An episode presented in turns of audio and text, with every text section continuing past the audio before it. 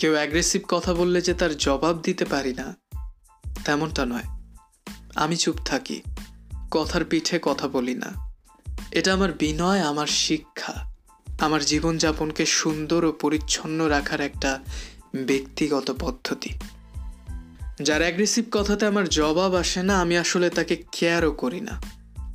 আপনাকে বুঝতে হবে কোন চুপ থাকার মানে পরাজয় আর কোন চুপ থাকার মানে একটা উটকো ঝামেলা এড়িয়ে যাওয়া?